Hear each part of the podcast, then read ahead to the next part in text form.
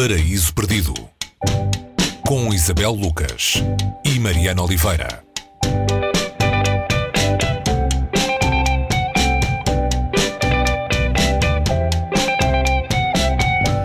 Hoje no Paraíso Perdido vamos uh, resolver assuntos de família. Falamos da peça As Três Irmãs de Anton Chekhov, uh, uma das peças mais importantes do, do dramaturgo russo. O que é que afasta e aproxima as três irmãs Olga, Masha e Irina, da peça de Chekhov. Uh, Isabel, o que, é que, o que é que querem, o que é que pensam, o que é que desejam estas três irmãs uh, de Moscovo a viver na província? Olá Mariana, elas desejam coisas muito diferentes, cada uma, eh, as personalidades são muito distintas umas das outras, mas têm um desejo comum, elas querem todas voltar a Moscovo onde saíram 11 anos antes do momento em que chegamos a esta peça. E se calhar o facto de ter sido uma das peças mais adaptadas ao longo destes anos, ela é de 1900, a primeira encenação que teve foi em 1901 e desde então uh, são incontáveis uh, as vezes que já foi adaptada e já subiu ao palco. Temos Olga, a irmã mais velha, uma espécie de matriarca da família e só com 28 anos ela já tem este, esta importância toda.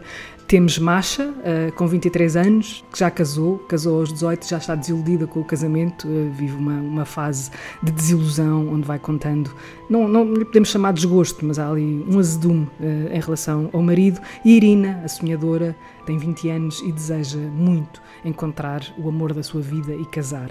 Elas têm um irmão, o único homem da família, Andrei, que se apaixona por Natália e a pede em casamento e eles casam. Esta Natália, que é uma figura aparentemente apagada no início da peça, no primeiro ato, uh, vai assumindo importância e vai de alguma maneira tornando-se aqui uma manipuladora destes uh, quatro irmãos, três irmãs e um irmão, e vai lidando com eles de maneira a conseguir ter o poder que quer dentro daquela casa.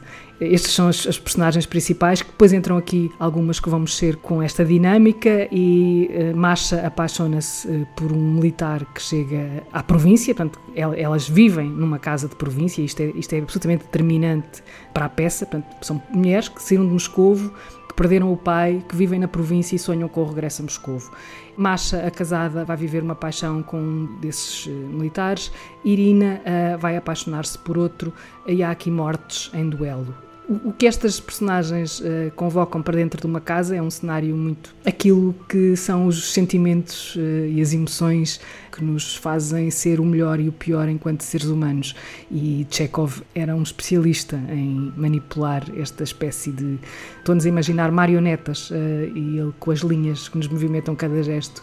É delicioso podermos observar a maneira como ele nos leva por aí fora e, e faz com que nesta peça, em quatro atos, passemos do sonho uh, à resignação, mas uh, uma das, uma das coisas, os sentimentos que mais nos frustra, se assim se pode dizer, enquanto, enquanto estamos a, a acompanhar o desenvolvimento destas personagens, é a maneira como algumas teriam provavelmente direito a, a, sonhar e a sair, se vão resignando simplesmente porque têm alguma relutância em seguir um caminho que não é aquele que é o mais confortável.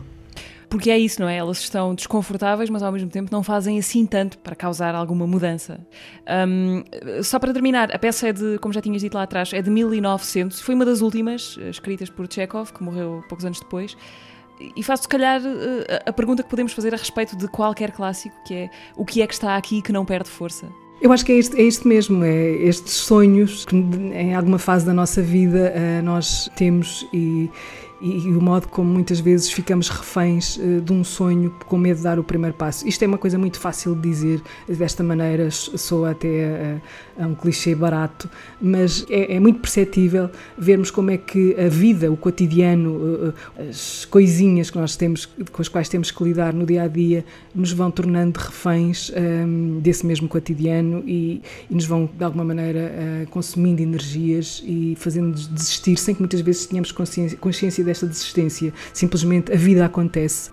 Isabel, edições portuguesas das Três Irmãs, que é que temos para saber? Tem havido muitas edições, eh, eu presumo que a mais recente talvez seja a da Relógio d'Água. Tem havido muitas adaptações, eh, algumas históricas, incluindo interpretações, por exemplo, de, de, Vanessa Redgrave.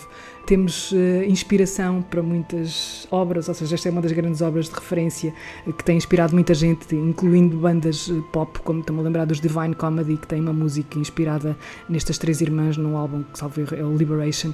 Ou seja, as três irmãs estão aqui, fazem parte do nosso imaginário, uh, mesmo que nunca as tenhamos lido, uh, sabemos mais ou menos que elas existem. Uh, agora, era bom que as fôssemos descobrir de outra maneira e tentar perceber esse, esse espelho. Acho que é bom de vez em quando olharmos ao espelho e vermos coisas que não gostamos muito de ver.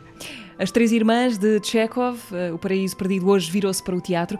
E, aliás, muito em breve, fica só esta nota, em setembro vai estrear um espetáculo que inclui quatro peças de Chekhov, entre as quais estas, Três Irmãs. A encenação é do Tonan Quito, vai estrear em setembro, com o nome A Vida Vai Engolir-vos. As Três Irmãs, hoje no Paraíso Perdido. Até para a semana. Até para a semana.